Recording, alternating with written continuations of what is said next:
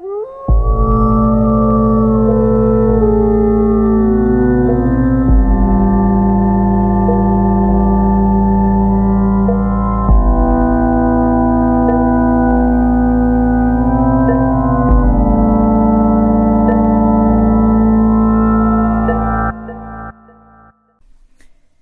vampires and slayers.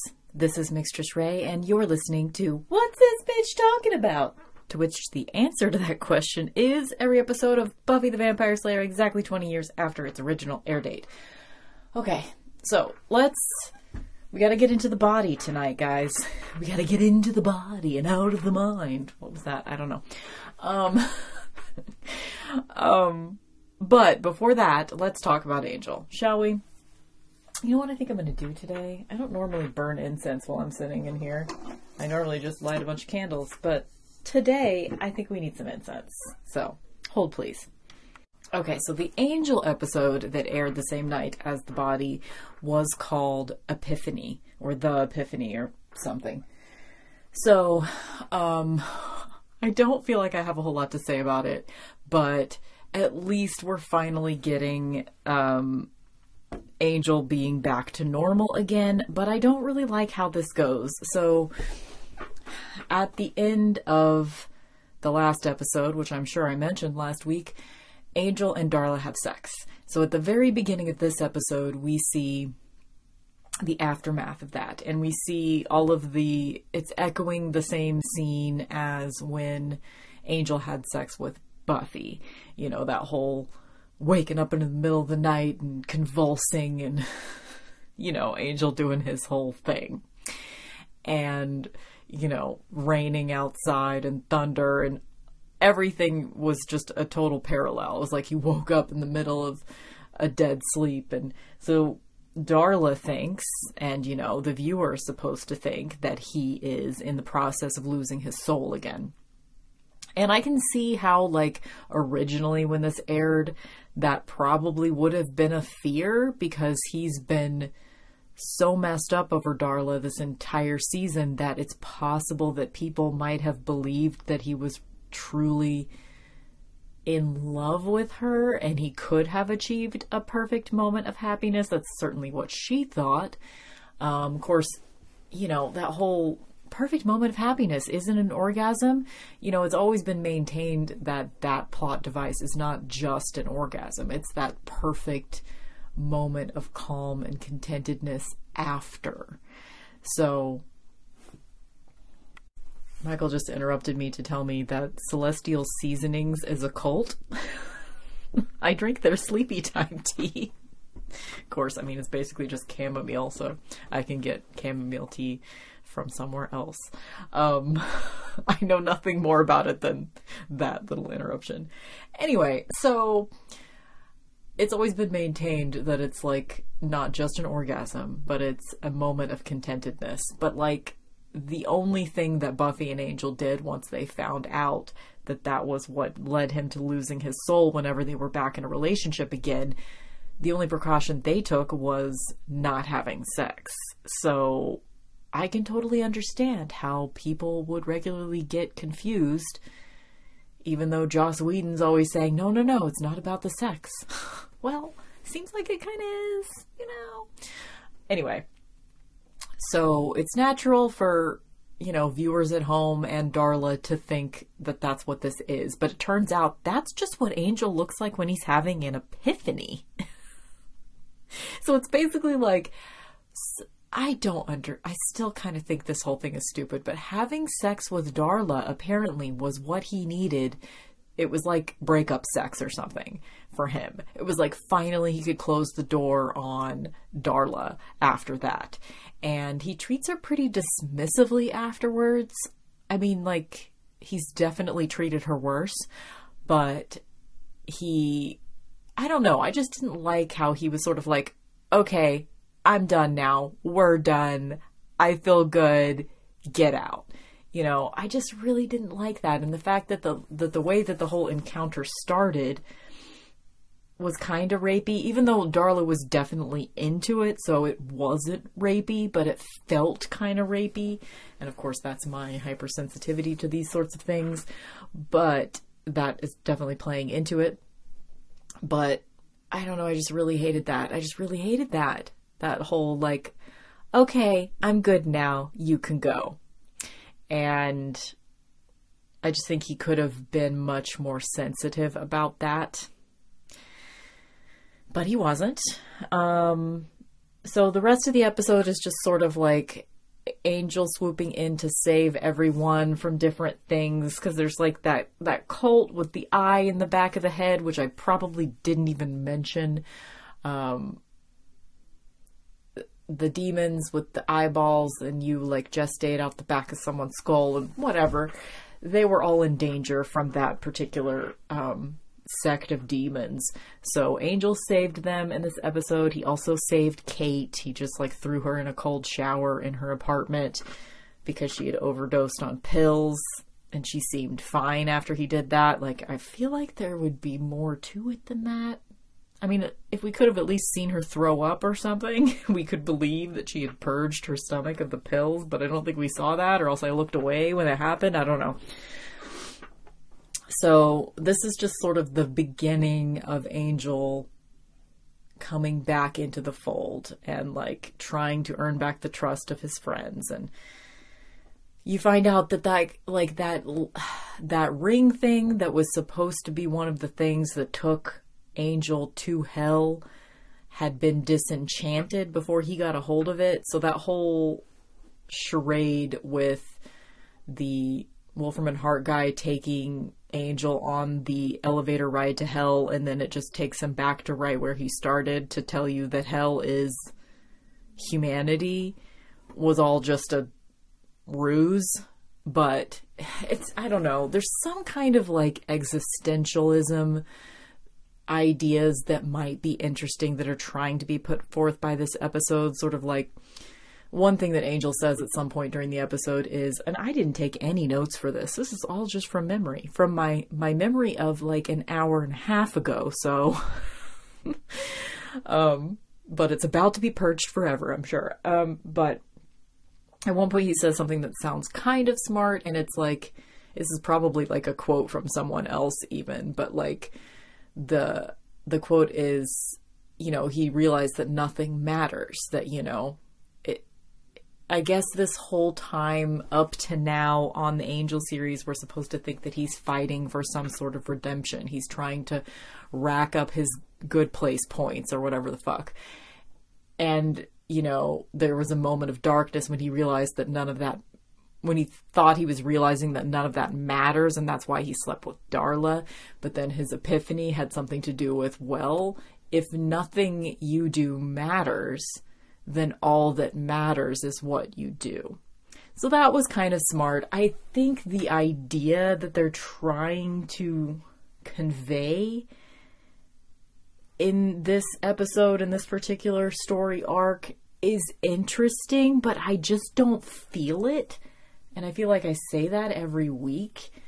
So I don't know if there's if it's a failing in the the writers, the directors, David Boreanaz as a character just isn't bringing it for me, and that could really be it. Sorry, David Boreanaz.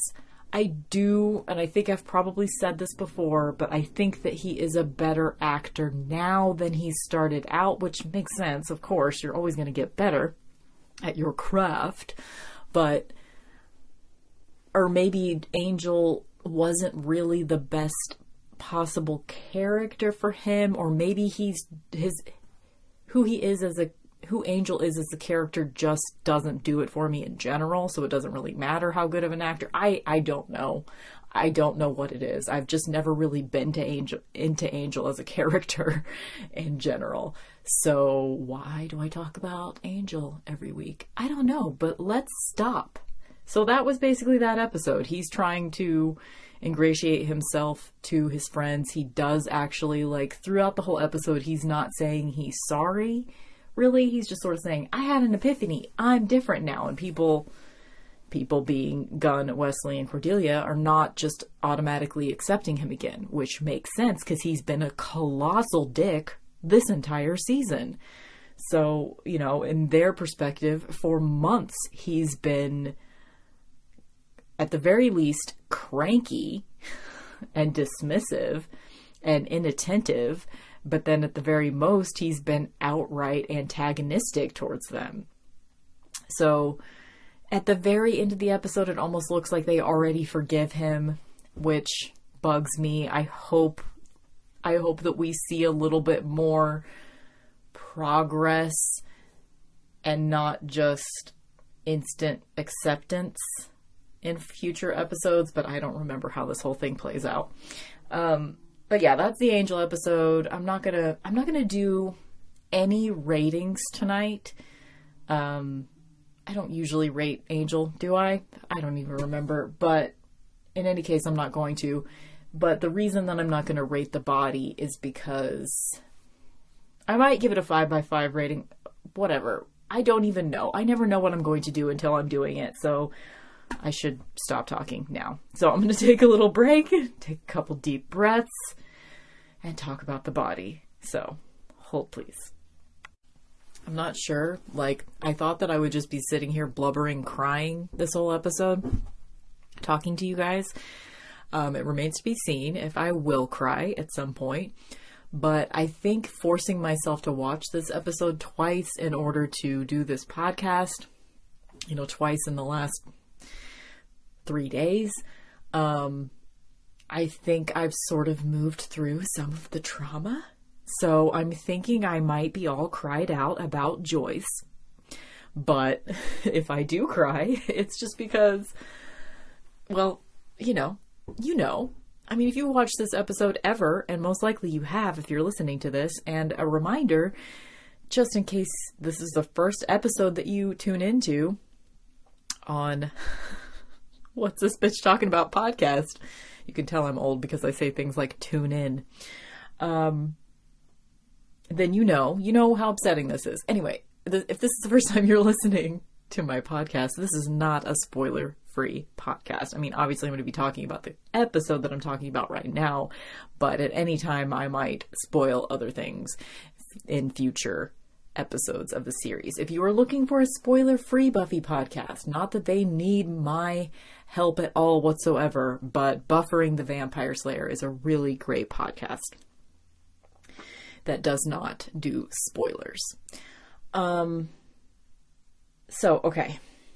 The episode starts with that little scene that we saw at the end of the last episode with Buffy getting home, seeing the flowers, and you see her looking up the stairs and you see her mom on the couch in the background. And then she turns around and she's like, Mom, what you doing? Mom? Mom? Mommy? And it's awful. And then credits, or then theme song. And then during the credits, they had like a scene that was a flashback scene to like a Christmas dinner or something, which was really sweet. And it was. It's sad that we didn't really get scenes like this. I mean, this was like Buffy's house was all decorated for Christmas, and Joyce had made a big meal, and it was Joyce and Giles and Anya and Xander and Tara and Willow and Dawn and Giles and Buffy and everybody. Of course, does does Joyce have any of her own friends that she invited over? No, but everybody's there and they're dressed up and they're all like you know full and talking after the meal and it's it's really sweet and I'm like obviously this this episode is um this is the moment that this is the little flashback that we're getting as a total contrast to you know the death of Joyce but this moment was really sweet and like seeing the interactions between like you know it's Buffy, Giles, and Joyce that are cleaning up after the meal, and they're in the kitchen, and you know the the way that they're interacting with each other in the kitchen feels really easy and normal, and and Giles is like, should we open another bottle of wine? You know, like should we be bad? And yeah, it was just a sweet little moment, and um, Buffy references band candy, which I think this was a good it was good to have that in there because, you know, that happened in like season two, three, one of those, probably three. So, you know, for them, that's been only only like 2 years, 2 or 3 years between and we've seen a lot of scenes this season between Joyce and Giles. You know, we've seen them interact with each other a little bit more. Like Joyce has been in the series more in this season than she was in every other season combined, I would assume. And it's just because she's in peril, basically. I don't think that she was really respected as a mother figure that much throughout the series. Um, yet another reason why Buffy is actually not a feminist show. Say it with me now. you probably could drink every time I say that because I probably don't say it more than once an episode, so you wouldn't die, but drink responsibly, please. What I think this episode does really, really well is capturing that that space that space right after tragedy hits. Now, I personally, like, as affected as I am by this episode, I haven't dealt with that kind of loss in my life. Knock on a Buffy episode guide. I, I mean, I've had people that I was somewhat close to pass on, but never someone that I am that close to. And the only time I was ever like, you know, there have been two funerals in my life where I saw the body, but you know, for the most part, I avoid that. And I got lucky after the tornado that, I mean, there were a lot of stories um, about people coming upon dead people. And I I was in a pretty bad part. Um, my house was in the neighbor a neighborhood that got I mean like everything got completely decimated in my neighborhood. So, I mean it was a possibility that I could have seen something like that, but I didn't. Um so anyway, I didn't know I was to go there, but um you know, the the closest situation like this, you know, it, so what I'm basically what I'm saying is what I relate to when it comes to this episode, what feels true for me is you know how weird it feels right after tragedy strikes. I mean, even like that's the biggest thing that I have to call from. Oh my god. You know what I just realized? I'm saying I've never had someone close to me die. My dad died in 2011. I always like forget it, that makes me feel bad, but like I forget. I do because we weren't that close and he actually died um, within a month of the tornado. So, like, I don't know how often I've mentioned the tornado to you guys, but just like quickly, quick story. In 2011, so it's been almost 10 years, there was a gigantic tornado, like F5 is the rating, which is like really big, I guess, whatever, um, hit my hometown where I live. And it totally decimated large chunks of this town. And it it destroyed my house, my mom's house, my little sister's house, and we all lived next to each other. My mom was in the middle, and my sister was rent. My sister was renting the house on one side of her, and my me and my Michael were renting the house on the opposite opposite side of her. So we all got wiped out. Luckily, we weren't like we had bruises and cuts and stuff from debris because um, we were all there. Um, we were all home. We were all at my mom's, actually. we were all, we gathered at her house, and that's where it happened.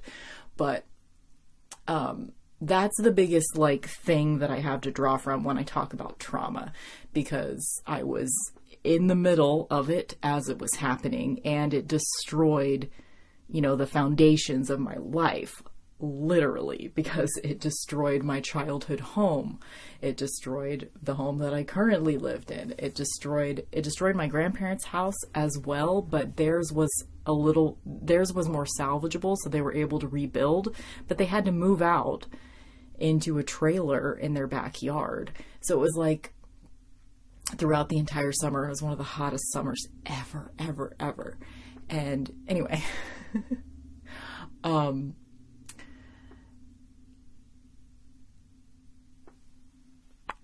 I just shut down there for a second.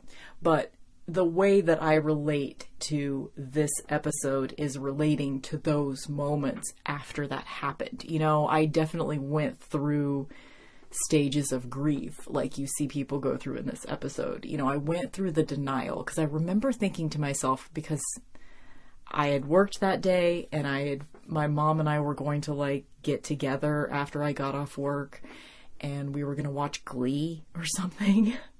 And I remember thinking, does this mean we don't get to watch Glee now?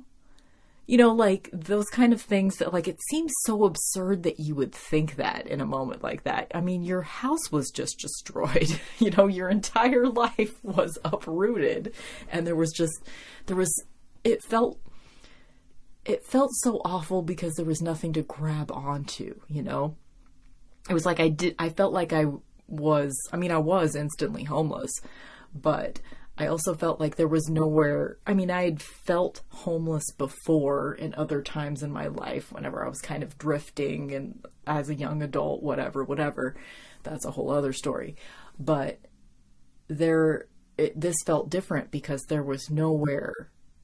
There was nowhere to grab onto. Like so much of my town was destroyed. I couldn't go. I couldn't seek solace at my grandparents' house because their house was destroyed couldn't seek solace at my mom's because her house was destroyed.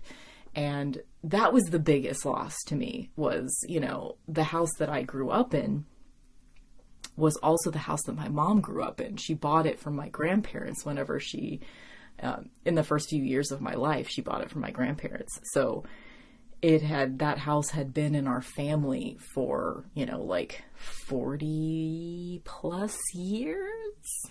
More than that like 1960 to 2011. So like 50 years. That house had been in our family for like 50 years and I'm pretty sure my grandpa would have been only the second owner of that house because it was built in like the late 40s or the 50s or something. Mom probably knows. She's probably screaming it at the into her headphones right now. Um, let me know if you know. Um, but anyway, sorry, I didn't know I was going to talk about this, but That's the tagline of this podcast. I didn't know I was going to talk about this. But you know, that's what I have to relate to because I can go that sort of those moments of shock and those you know like the first thing we did was we like gathered together some stuff. I remember packing up two backpacks full of crap, just like whatever you could grab, and then we walked to my grandma's house, which I think normally would have been maybe a 30 minute walk, but with all the debris and the chaos, I have no idea how long it took us, but it probably took a couple of hours to get to her house, minimum.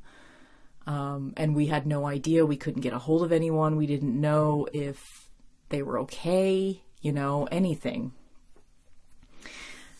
And we got there and my grandma was we were able to stay there through the night. I mean it was it was very destroyed you know like the the roof was leaking half the house half the roof was blown off you know. Um, but it was the safest it was the most shelter that any of us had in the whole family. And i remember when we got there like my grandma ever the host you know, speaking of absurd things that happen in moments of total tragedy, she was just, you know, we had, of course, we had no electricity or anything. And so she was, she was trying to get us to like eat the ice cream sandwiches out of her freezer. And she was like, they're to go bad. Do you want some ice cream sandwiches? You know, trying to be a grandma. And that's the thing that just like really sticks in my, one of the things that really sticks in my mind of those like moments in the the immediate aftermath of tragedy is like I was eating this ice cream sandwich and it was the saddest ice cream sandwich that had ever existed but I was eating it because it was like it was like a gesture towards my grandma or something it was like hopefully that this will make her feel some moment of normal if I eat this ice cream sandwich. You know, I, I didn't at all want to eat an ice cream sandwich. and it was tasteless to me in that moment and it was awful and i just remember thinking this is the saddest ice cream sandwich i've ever eaten and anyway like i think you know obviously like joss whedon is an asshole of a human and uh, he's dead to me but he does create some really really good art, and this episode is a testament of that. So that can't be taken away from the dick, but it really does. It, it, it puts you in that moment so thoroughly, and I really like the way that it's written, how the different characters are dealing with it.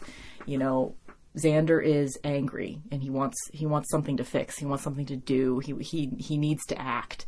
And you even see the the dynamics between he and Anya are kind of um, interesting because she, you know, I see her as the autism surrogate character, even if they didn't mean for her to be, but you know, she's she's confused and she doesn't understand. Like, what are we expected to do? What does this mean? I don't I don't understand she she's asking questions. She's kind of like a child in that way, and and I think a lot of autistic people can relate to that. I know I can, but and some of the things that I want to say about the dynamic between Xander and Anya, just in general, but also in this episode, is he he's not being outright critical of her in this episode like he usually is, but he's still sort of like ignoring her. She's asking legitimate questions, like even though it seems let's let's contrast for a second the relationship between Tara and Willow and the relationship between Xander and Anya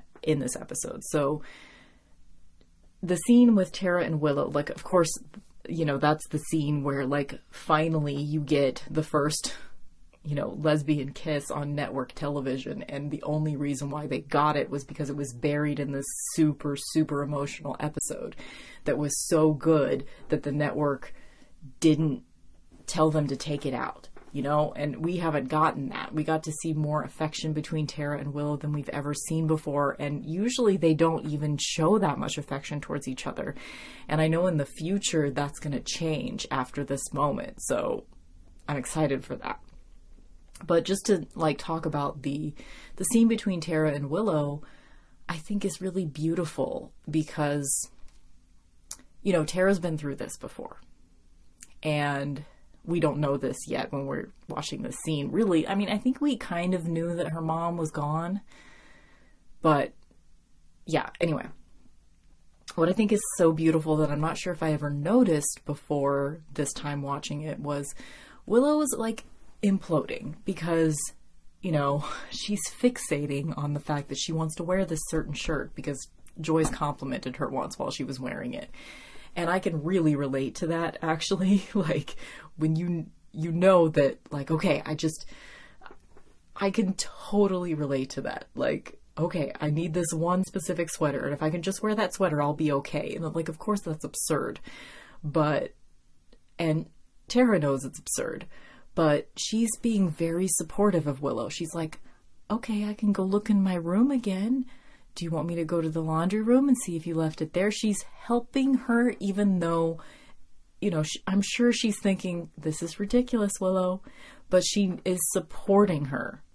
And I can't tell you how many times I've been fixating on something that stupid in a moment, and the people around me are not supporting me because they can see how stupid it is.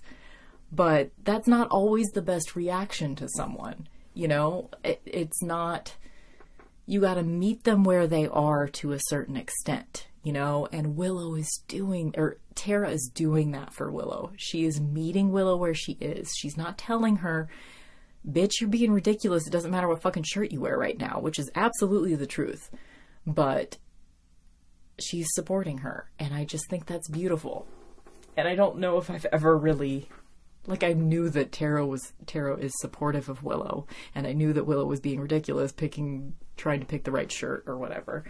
But I don't think I ever really thought about it that like Tara is consciously making the choice right now to you know, she's being empathetic to what Willow's going through. She know, she understands that people have weird reactions to grief because she's been there and she's just letting them play out. You know, she's not judging anybody for the way that they're reacting to things. And she's like one of the only characters not judging people for the way that they're reacting to things.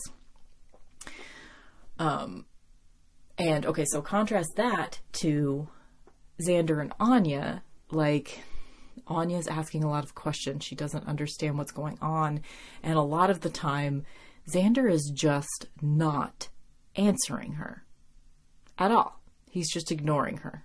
And I can understand, you know, like he's in shock. He's not trying to be cruel, but, you know, Anya's always asking incessant questions about things, about the way that things work. And if you.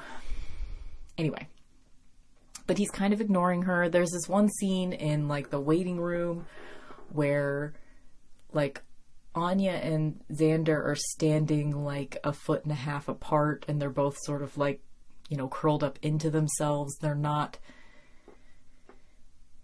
you know, Xander is very available and huggy and affectionate with like Buffy and Dawn even, but he's not really and you see him in a in one moment where he tries to reach out to like comfort Anya after she has her moment of where I really lose it. That moment.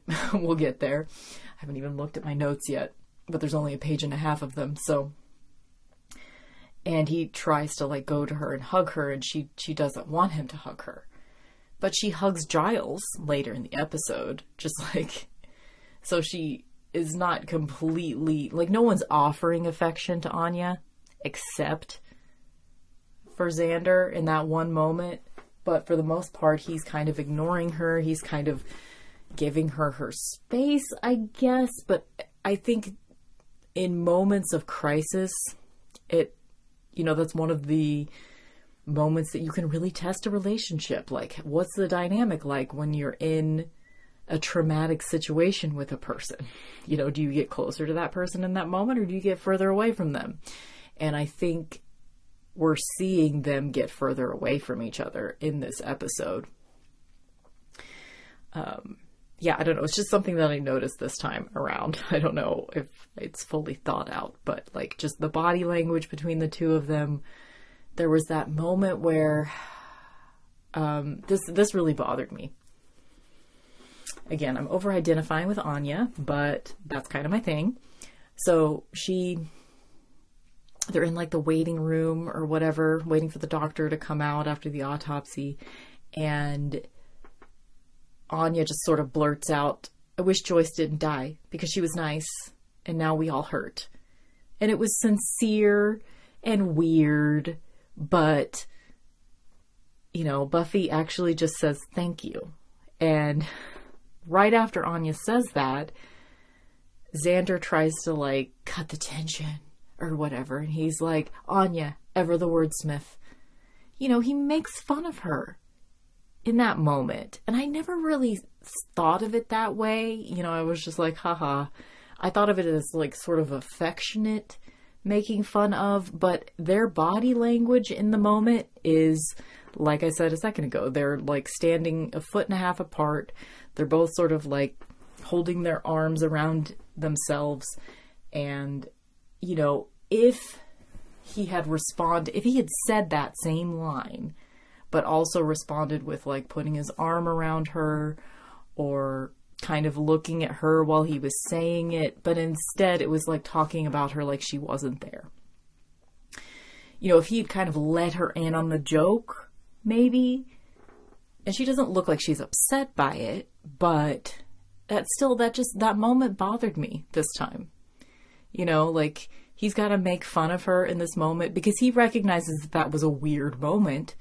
But everyone can go ahead and quietly recognize that it's a weird moment without calling it out, you know?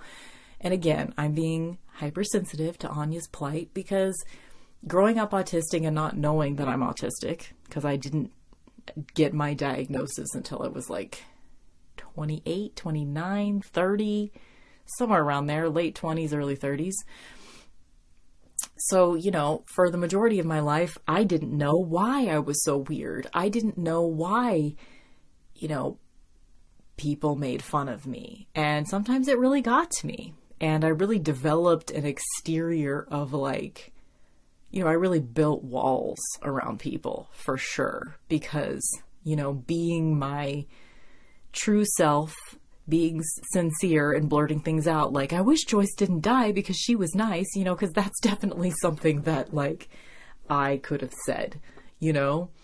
Um, just let people be who they are. And Xander does not let people let Anya be who she is, which is why their relationship could never have worked out. Like I've always been super heartbroken by you know, when they're he leaves her at the altar. And I still will be super upset in that moment, for sure. But it's mostly empathy for Anya that I feel at this point because you know, he has issues that he's not saying. And this episode is showing you a tiny, tiny little window into that because she's trying to communicate throughout this episode. She's asking questions, she's trying to communicate, she's she's trying to talk about her feelings in some way and he is not responding. You know, I just oh, I feel that like vicarious invalidation, you know which is definitely something that I've experienced in my life, you know. And I can understand like a person that's asking a lot of like incessant questions that like seem obvious to you, like sometimes you just can't deal. Like sometimes I feel like I'm too much for people.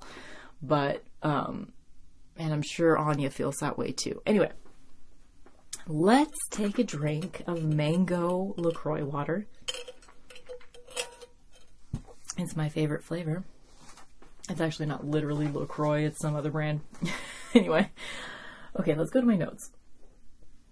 Band candy reference, yes. Okay, so one of the things that I'm not sure I ever noticed before this particular time around is I mean, obviously, the episode is called The Body. It's not called Joyce is Dead. It's about that sort of reconciliation of like this person that you know is no longer in there, you know? And I remember the first time I made that realization, it was one of my grandpa's brothers or cousin, I think it was a brother at his funeral. And in my mind, I'm like 10 years old, but I think it happened way later than that. But it was the first time I had seen a person's body that I had known, you know, and I just remember very clearly going, oh, he's not there anymore. And that's such a weird thing to like directly experience, you know? Like, if there's ever any argument for a soul or spirituality or something like that, I can see how you can get real mystical in those moments. I can see how that magical thinking can really take place in those moments because it was very clear that there was a huge difference between a person that is alive and a person who is not.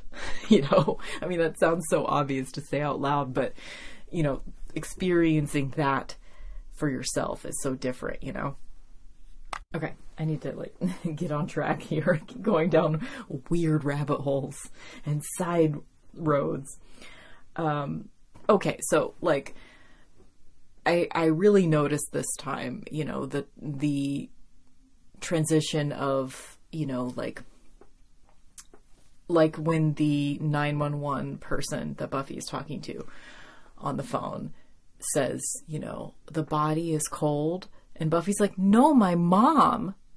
And then there was like the point where the paramedic says try not to disturb the body um, I I wonder if now I could be wrong about this, but I wonder if in situations like that, a 911 operator and a paramedic, people that are trained to deal with these types of situations, would use terms like that for a person in that moment. Would that paramedic have said to Buffy, don't disturb the body when he's talking to her about her recently deceased mother? would he say it like that? Or would he say, try not to disturb your mother, go have a glass of water, please call someone to come hang out, be with you right now? You know, I mean, he was compassionate, and I, I did like that touch of him really, even though they had another call they needed to go to, he took the time to really, you know, talk to her while she was in that shock moment. And I really appreciated that. But and and I realize it's a plot device. It's it's to make you think about the fact that, you know, mom's not here anymore, which is like the last you know, lines in this episode is she's not there, you know, that kind of thing.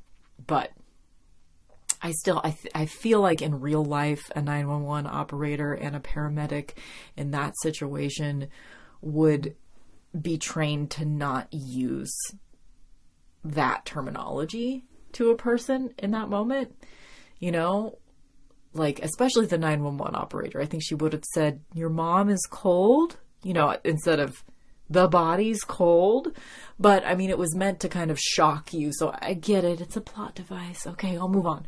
But, um, I really thought it was very poignant. And probably this moment wouldn't have been as poignant if we hadn't heard other people refer to her mother as a body. But that moment when when Giles gets there and he's standing in the doorway and you know that any second he's going to look over and he's going to see Joyce and you know he's he's primed for action. Like what's going on? Is glory here? What's happening? And then he sees her and he's like oh and he goes to her and buffy's like no no you can't. It's too late. We're not supposed to disturb the body. And then she realizes that she just referred to her mother as a body. And she and then he goes to her and he hugs her. And i think that this ah, there you go. See? It's happening so I think that this, um, I wanted to talk about Giles and hugging. um, we, I was trying to think back on the hugs that I can remember between, particularly between Giles and Buffy. And I can't think of a single instance besides this one, and I could be wrong because I've not been paying hyper intense focus to this until now. But I wonder the only time I can think of Giles initiating a hug with Buffy is in this moment. And it looks very strange because they were trying to get the shot of Buffy's shocked face and Giles hugging her at the same time. So it didn't look like a natural hug.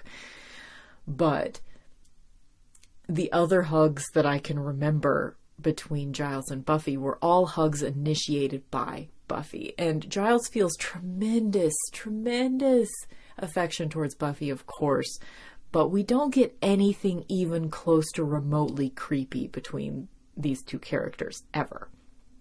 And it's not even overly affectionate, it's appropriate levels of affectionateness between a person who is a father figure but is not your father and you you know, um, and you, like as if I relate to Buffy in any way.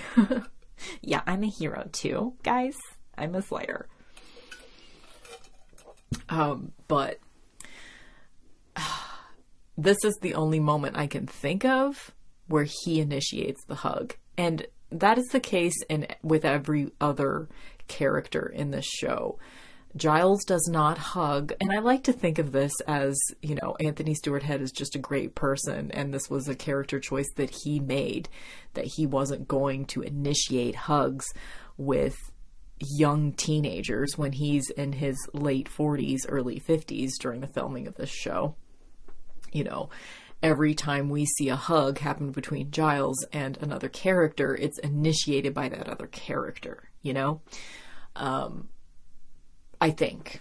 I mean, that's just the way that my memory is going right now. I could be wrong about that, but this is the one time where he goes and hugs her, and it's a momentary thing. You know, he's going from thinking, oh my God, do I need to do CPR on Joyce? What's going on? Something's wrong. To, oh shit, she's dead. Buffy knows she's dead. I have to comfort her. And he just gets up and just immediately goes to her, and I just lose it. Um, so glad he's there. Okay, go back to my notes. Anyway, I mean, I feel like it would be kind of pointless to explain all the little moments in this episode, but you know, I, so many people have talked so much about this episode. Over the last 20 years, this episode has been dissected by people way more eloquent than me. But, um, you know, all those little moments, you know, the choice to not have any kind of music cues in this episode. And I wore headphones while watching it today. And I mean, there's lots of little tiny, like someone is practicing like a fucking tuba or something in that moment where she's just thrown up and she opens the door and she sees the world outside is just going on as normal and it's a sunny beautiful day and you can hear wind chimes and you can hear children laughing and you can hear someone practicing their fucking tuba which I call bullshit because Dawn is still in school. So why are kids practicing tubas and why do you hear kids playing outside if it's not after school time? I don't know, whatever. Maybe uh, Dawn is taking an after school art class or something. anyway, um,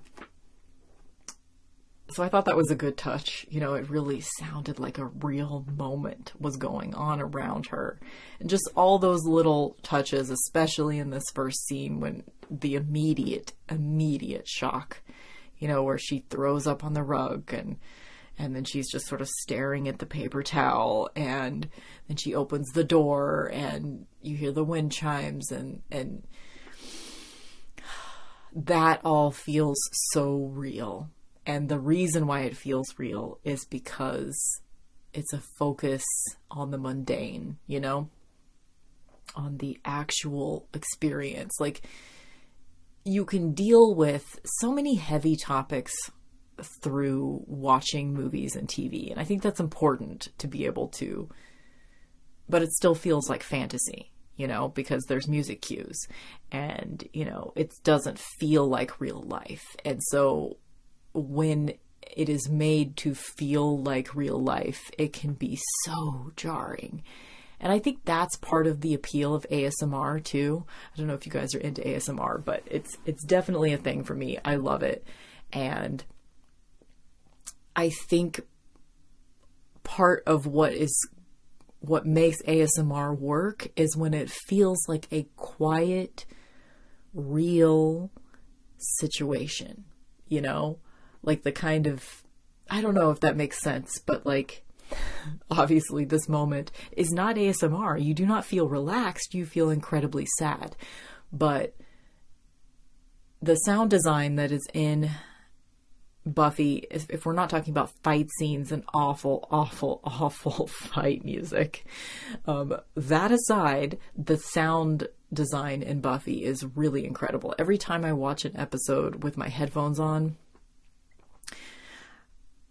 it's I'm always impressed by that, and you know, especially in this episode where it's all about those little sounds. Um, but anyway, okay, back to the notes. Back to the notes she's having like little hallucinations where, you know, you think that, you know, and, and it makes, I, I feel like it makes sense. You know, you would have those little moments because when tragic things happen, even, even on a, like a small scale of like you getting into a wreck and not being injured, but like your car is totaled or whatever, you know, even in those moments, you think of those little things like, like, for example, just to bring it back to my own life, because it's all about me, right?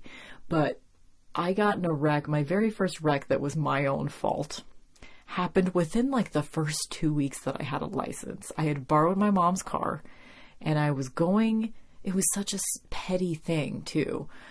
My sister had stolen something of mine. I don't even remember what it was a shirt, a sweater, a dress, fucking, I have no idea.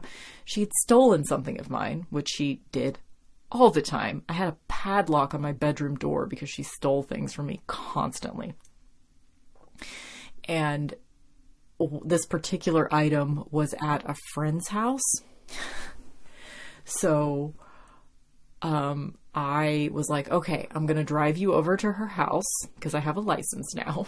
I'm going to drive you over to her house and you're going to get it back for me. God damn it. So we did, and we're on our way home.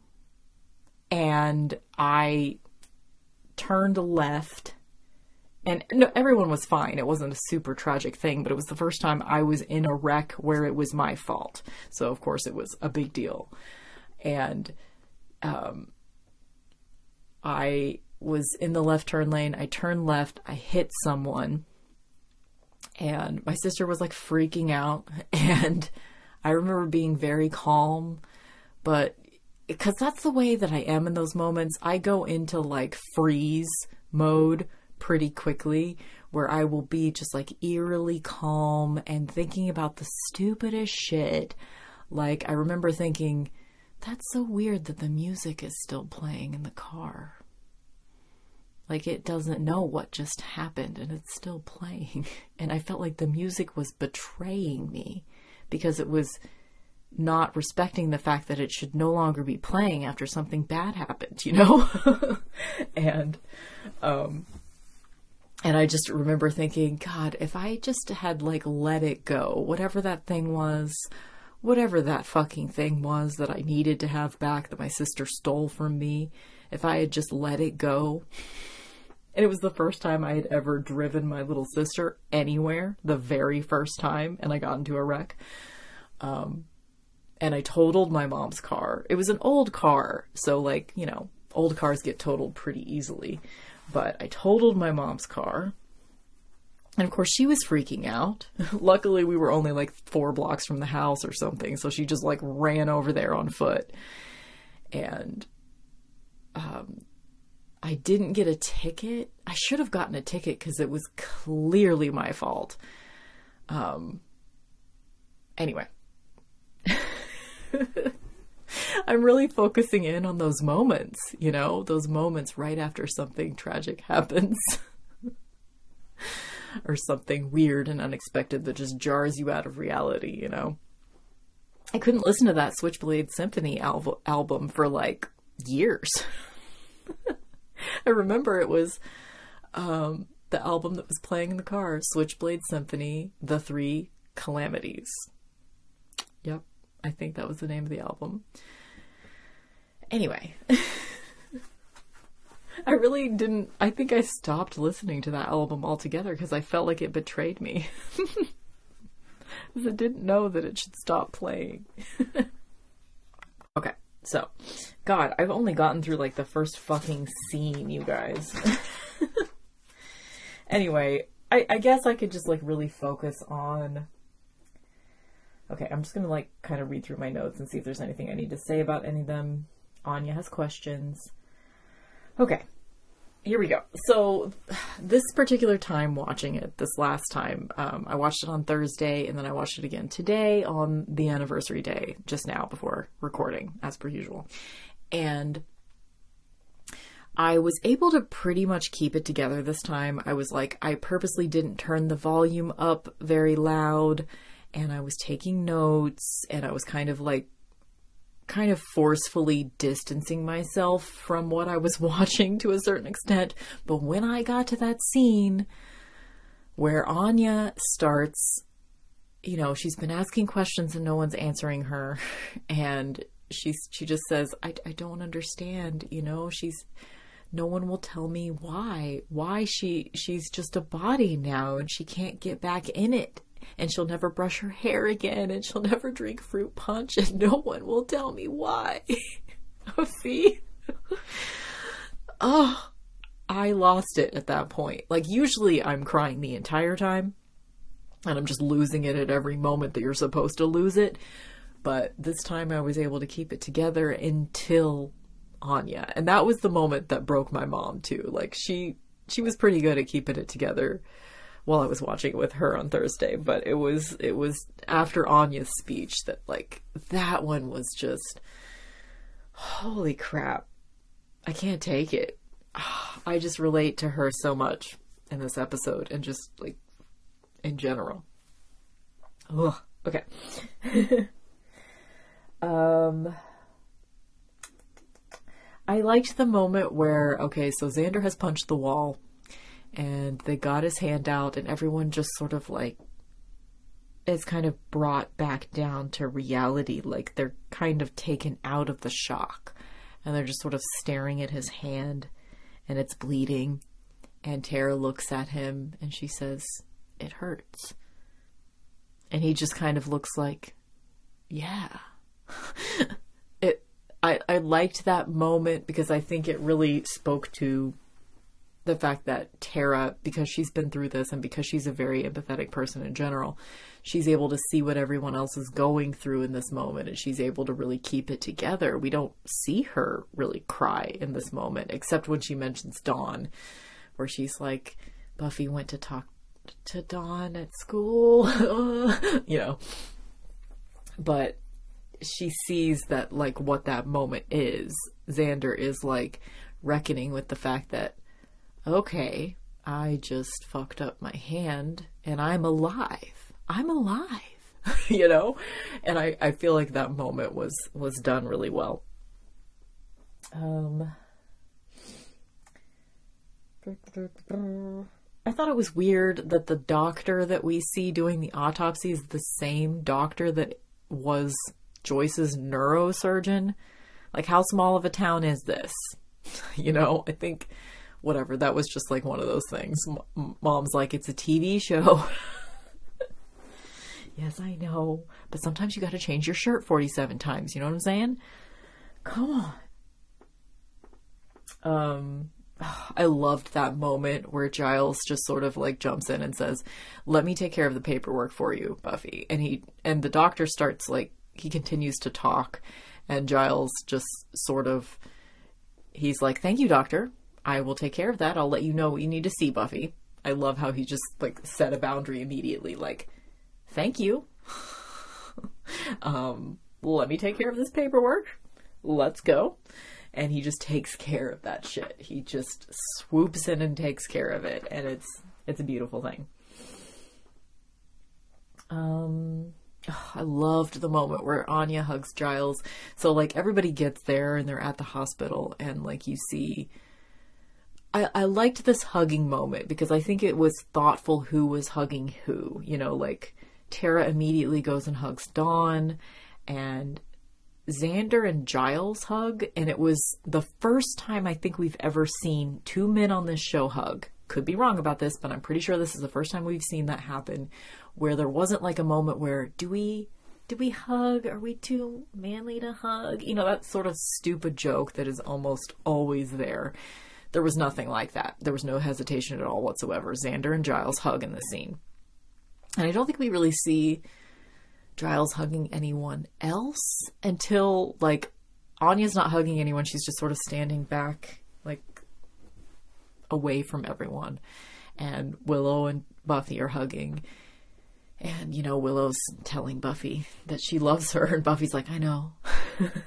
Which is fine. She's in shock and um, just that I, that was just such a sweet moment. Like not only because like Anya just sort of attack hugs Giles, but he just responds with such sweetness and affection towards her, and it's just incredible. Anyway, I love Giles. Okay.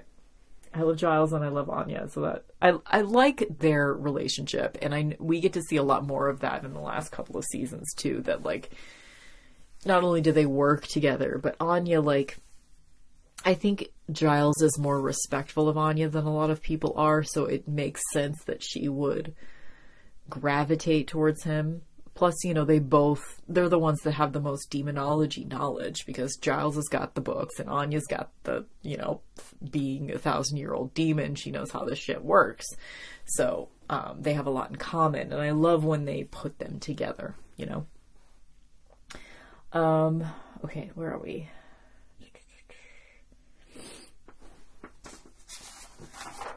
Already talked about the I wish that Joyce didn't die moment. Then we get, okay, so everybody goes to get snacks, and Dawn has gone to try to find her mom, unbeknownst to everyone else. And, um, which in and of itself, it, that's another thing. Like, a person might need to see the evidence. Excuse me, burpee. A person might need to see the evidence of what has happened so that they can get past the denial stage. Um, and also, especially a teenager is going to need that, you know? Um, it makes total sense that Dawn's reaction would be, I don't believe this. I'm going to need to see her. I'm going to need to see her. And everyone's just ignoring her and saying, Not now, Dawn. But, you know, she's being ignored for what she needs, just like Anya's being ignored for what she needs. You know, Anya needs answers, and Dawn needs to see her mom. And, okay, anyway, so when the scene where like you know Giles is off doing the paperwork, Anya, Xander, and Willow are going to get snacks, and and Dawn is going to find her mom. So Willow or Willow, Tara and Buffy are sitting on the couch together, and that's when Tara tells Buffy that she had lost her mom, and it's just such a great scene. I love Tara as calm, knowledgeable person and the way that her character, the turn that her character has taken towards that. We get a little bit of her stuttering in this scene, which I feel like we haven't seen in a while, and I think this is a good place for it to happen. It's just a tiny bit of stuttering, and it makes sense that she would be a little bit, you know, this would be a very awkward moment, you know? Like in these types of moments, I probably wouldn't be saying shit to anybody, you know? Um, so I can understand. And Tara just kind of tells Buffy, you know, like, I remember having really weird thoughts, you know, things that I couldn't explain. And I'm sure it's different for you, but I just want you to know that I'm here. And I love this because we do get to see several moments, not that many, but a handful of moments in the last couple seasons of Tara really getting Buffy. You know, she has she strikes me as a person that like she's been through grief. Obviously, she's been through grief because her mom died. She's been through some darkness, just even beyond that, like the the family situation that she grew up in. She is c- so compassionate towards other people, and she lets them be where they are, and she meets them where they are. And oh, I just love Tara so much. Um, so that was just a beautiful scene, of course. I like when Buffy says, Everybody wants to help, and I don't even know if I'm here.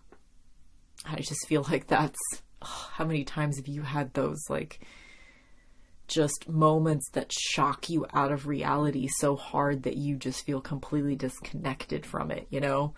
Um, I think that was a good line to be in there. Um, I've only got two sentences of notes left. Dawn goes into the morgue. Why does she lock the door? There's like a padlock on there, or like a not a padlock, but whatever you call those those type of like slidey lock things. There's one of those, and she locks the morgue behind her for some weird reason. And there's a vampire in there, of course. Which vampires like uh, anyway. I mean, I guess yeah, whatever. I'm just not even going to argue with the details of that. But I did think this was an important moment to like have a vampire in this episode because you know, Buffy fights a vampire without any terrible fight music, so that was nice. Um and after she kills the vampire, you you can really see like Sarah Michelle Gellar is such a great actress. You can really see on her face. You can see the sort of relief that she usually has after killing a demon or a vampire.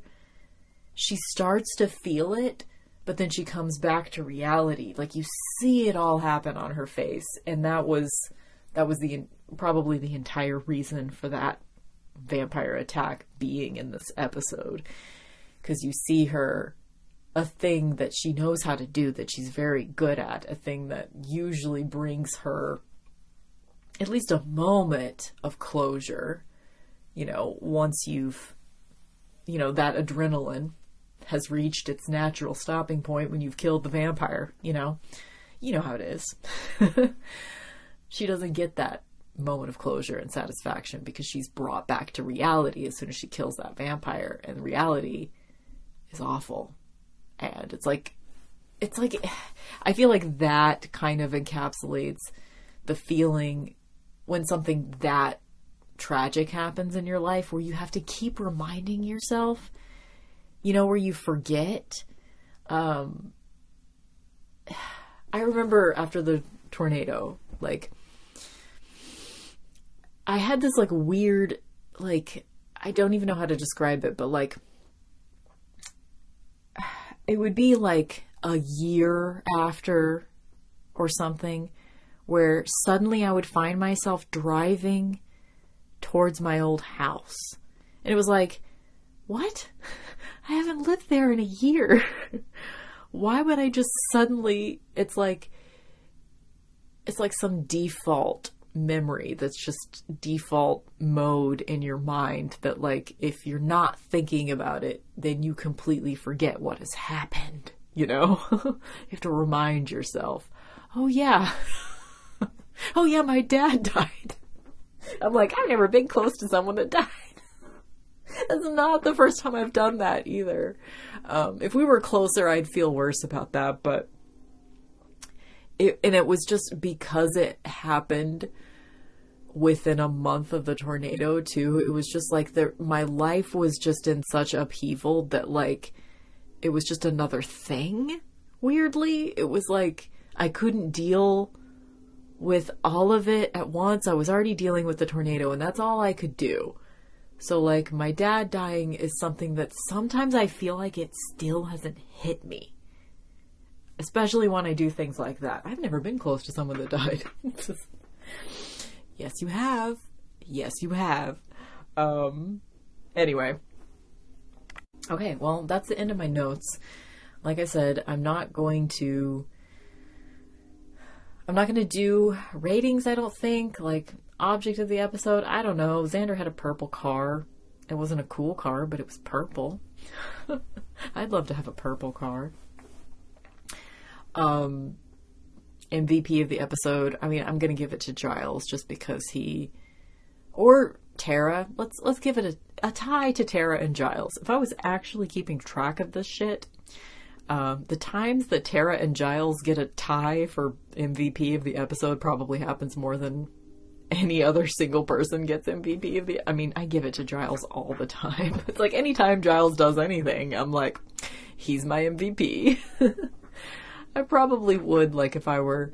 I've never done this. I should do this. If I were ranking Buffy characters, like my top 10 Buffy characters of all time, Giles would be up there. He might even be number one.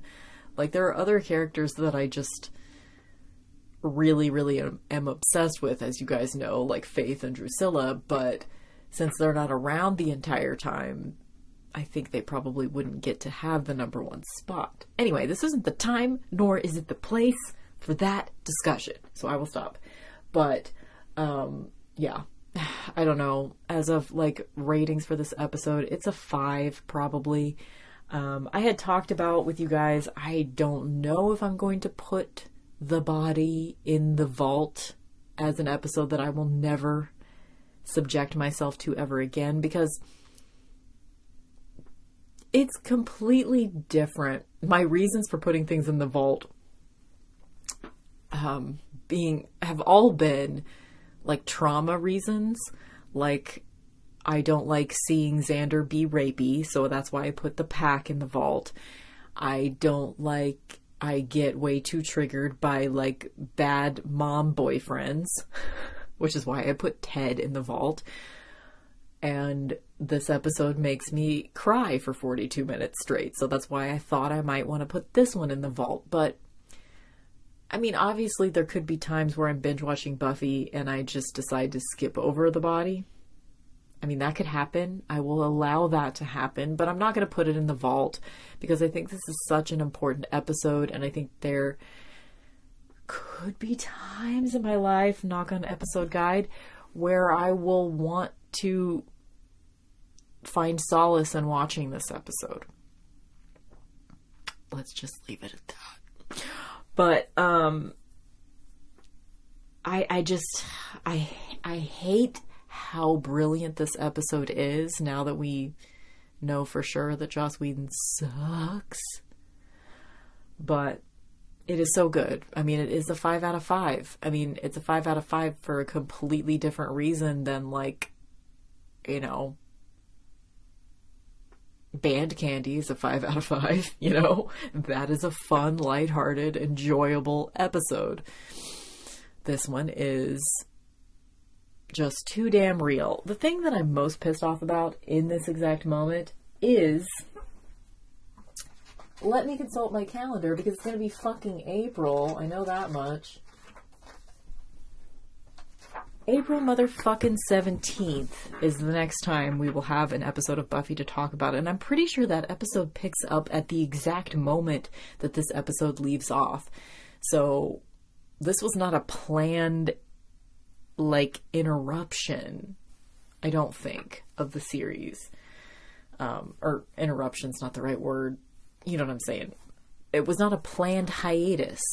Or if it was, why would you pick up where you left? I mean, I guess because they can do most likely like 20 years ago, they probably played a rerun of The Body the week before they showed the next episode. So we I should stop like trying to pretend that I have any idea if I will be making any podcast episodes between now and then. I always think, God, I couldn't possibly leave you guys for a month and a half. That's crazy. But then I do. Um, so no promises. If you, for some reason, want are listening in real time in 2021 and you want my voice in your ear holes in between now and April 17th, then there are many ways you can get that for yourself. Um, you can watch my YouTube channel, which is under Mixtress Ray. I mostly talk about tarot on my YouTube channel. Um, you can become a patron at any level of giving. You get access to all of my Mixtress Radio podcast episodes, which is basically um, my Mixtress Radio broadcasts um, without the music because copyright but um, I just put those sound files together into like a podcast length episode and it gets pretty personal. It's basically a personal podcast. It's basically my therapy is Mixtress Radio every week. And so if you want to become a patron, you can listen to like an hour and a half of me talking about super personal shit um, at any level of giving. So even just a dollar a month and that is patreon.com slash mixtressray. Again, links for all these things are down below. If you want some really personal attention of listening to my voice in your ear holes, you can buy a tarot reading from me on Etsy. My shop name is Mixtress Tarot. Um, and I have everything from like $10 10 minute readings up to hour long readings that are like $50, I think. Pretty sure. I'm pretty sure that's the most expensive reading that I have up. Um, so, and I love doing tarot readings, and I don't get that many. So, most of the time, if you order a tarot reading from me, you're going to get your reading delivered to you within like, usually within a day, unless like it just happens to be like a chunk of time where I'm working a lot, and it might be two or three days, but most of the time it's within a day. And then I feel like there's more options. Of course, like you don't even have to become a patron to listen to me talk about super personal shit. If you tune in to Mixtress Radio, information is below. And it's every Friday. Um, so I do a lot of talking as my creative things. Thank you guys so, so, so much for listening. Um, and I will, if not before then, I will see you on April 17th where we will talk about whatever's after the body. It is also like it's just it's more Joyce death stuff because it's called Forever because like Dawn decides she wants to try to bring Joyce back or something. One thing, I didn't even think about this and I'm kind of glad I'm glad that Spike wasn't in this episode at all. They didn't even like, you know, try to shoehorn him in somehow. there was just it was just family in this episode, you know? Um, yeah. Anyway, so I will see you guys in about a month and a half, unless you want to join me on the other places in the internet where I do talky things. Okay. Thank you. Thank you so much for listening. You guys are the best. Bye, bye, bye, bye, bye.